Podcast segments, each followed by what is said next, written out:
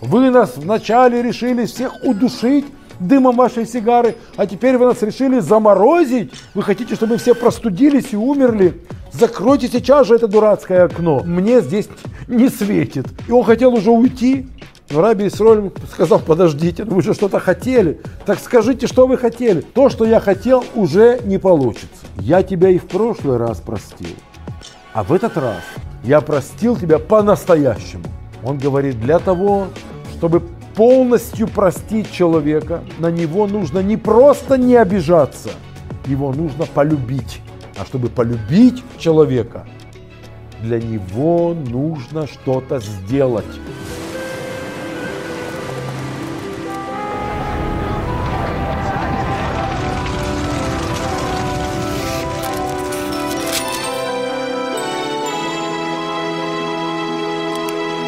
Шалом, дорогие друзья! Сегодня я расскажу вам историю о великом мудреце еврейского народа.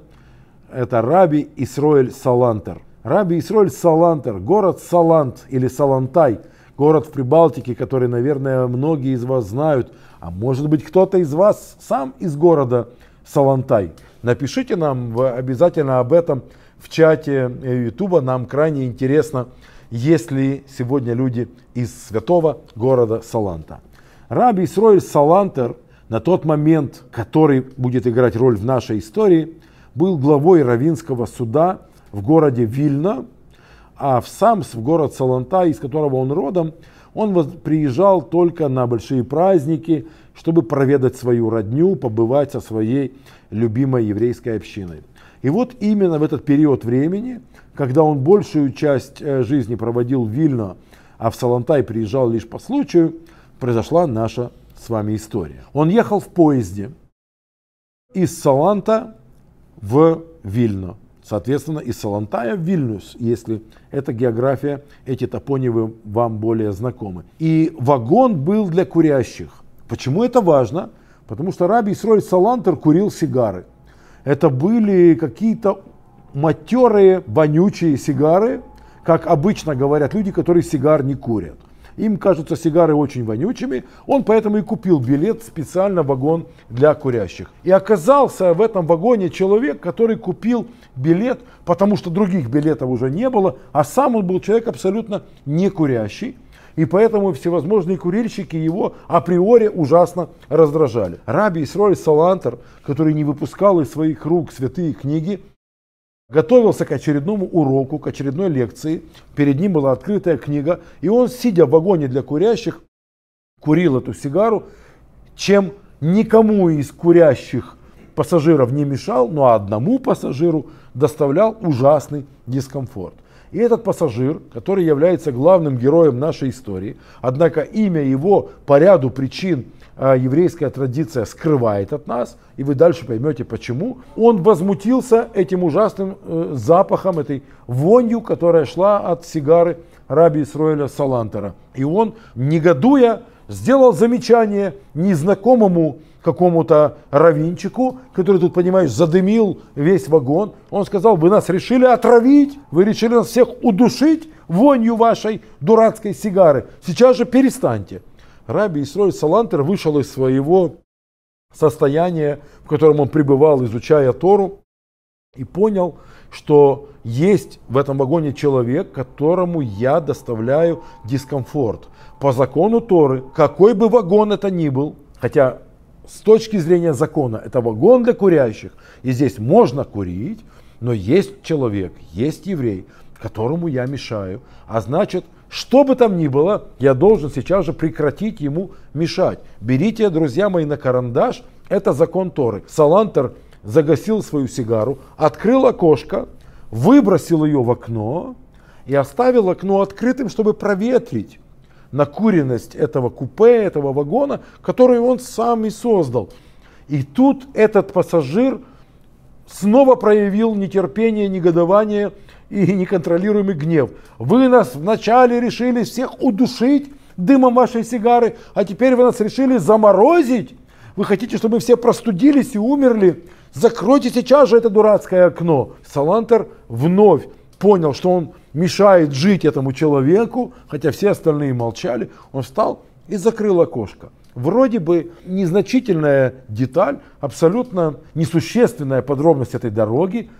Салантер приехал в Вильно, взял пролетку, взял такси, как мы бы сказали, поехал в Равинский суд, где он должен был сегодня работать. Секретарь встретил его, налил ему стакан чая и сказал, что сегодня к вам на прием записано такое-то количество людей. Хорошо, пригласите, пожалуйста, первого. Первым зашел в кабинет Салантера тот самый мужчина, который дважды сделал Салантеру замечание сегодня в утреннем поезде из Саланта, из Салантая в Вильно.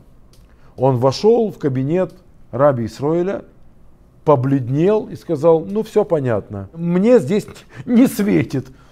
И он хотел уже уйти, но раби Исроиль сказал, подождите, ну вы же что-то хотели, так скажите, что вы хотели. То, что я хотел, уже не получится. Но все же, но все же, скажите, почему вы уходите?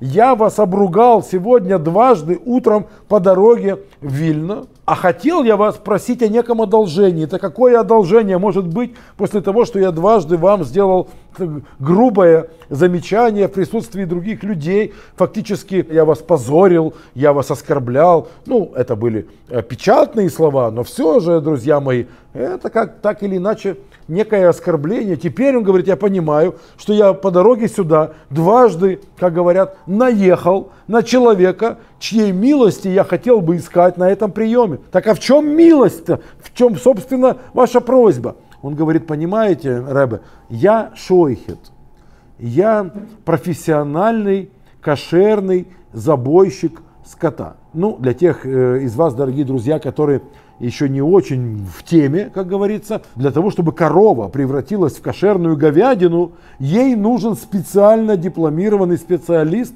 под названием шойхет. Человек, который знает досконально законы ритуального убоя скота. Он говорит, я шойхет.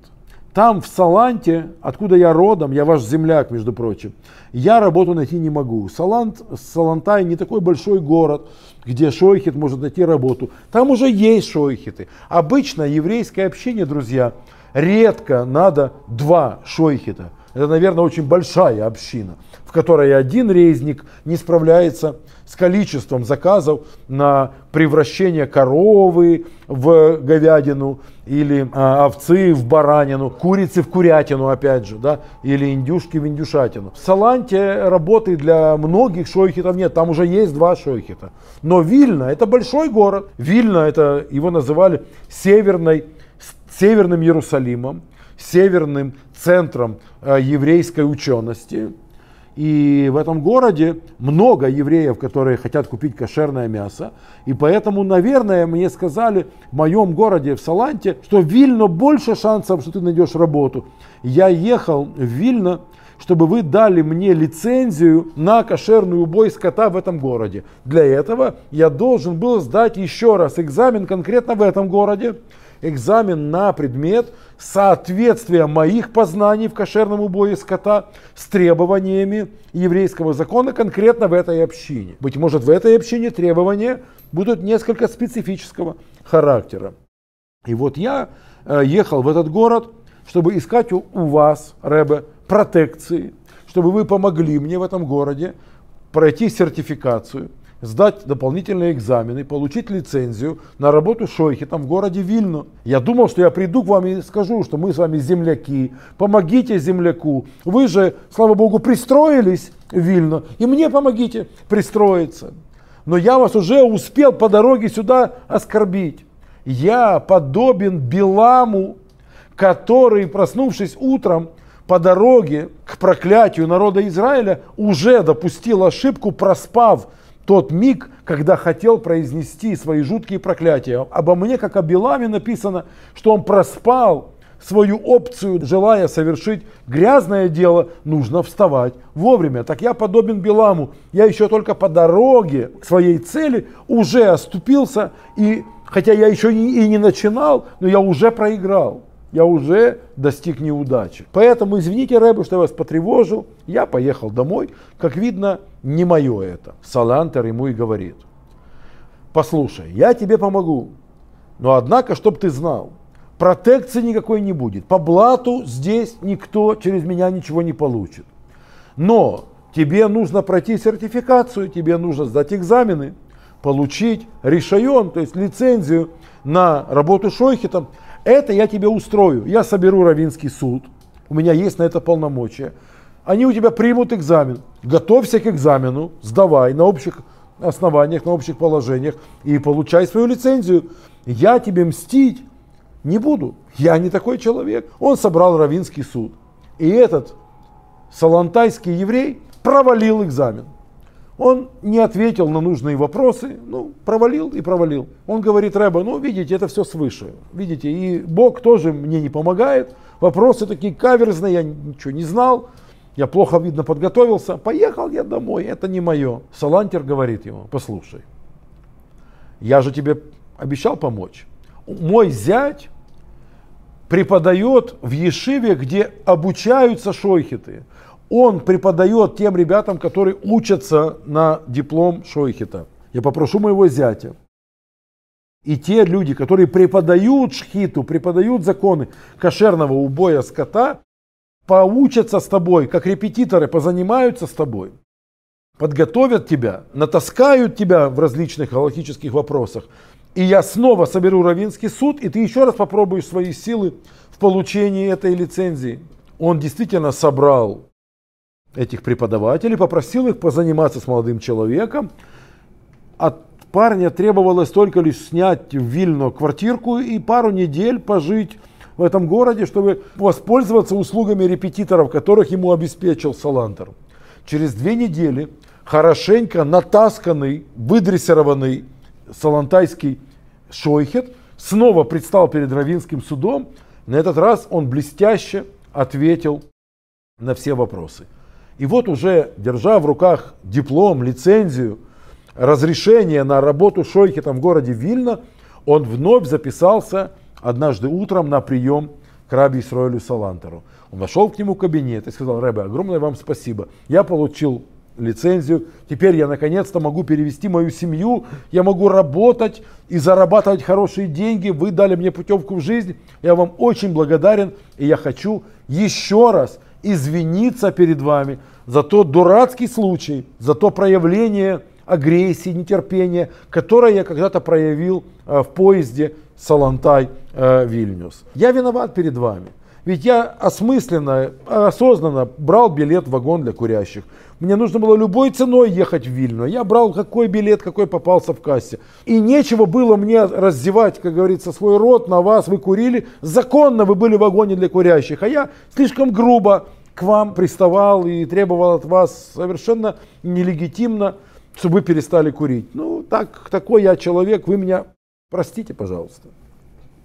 На это раби Сроль Салантер ему сказал, я тебя и в прошлый раз простил, а в этот раз я простил тебя по-настоящему.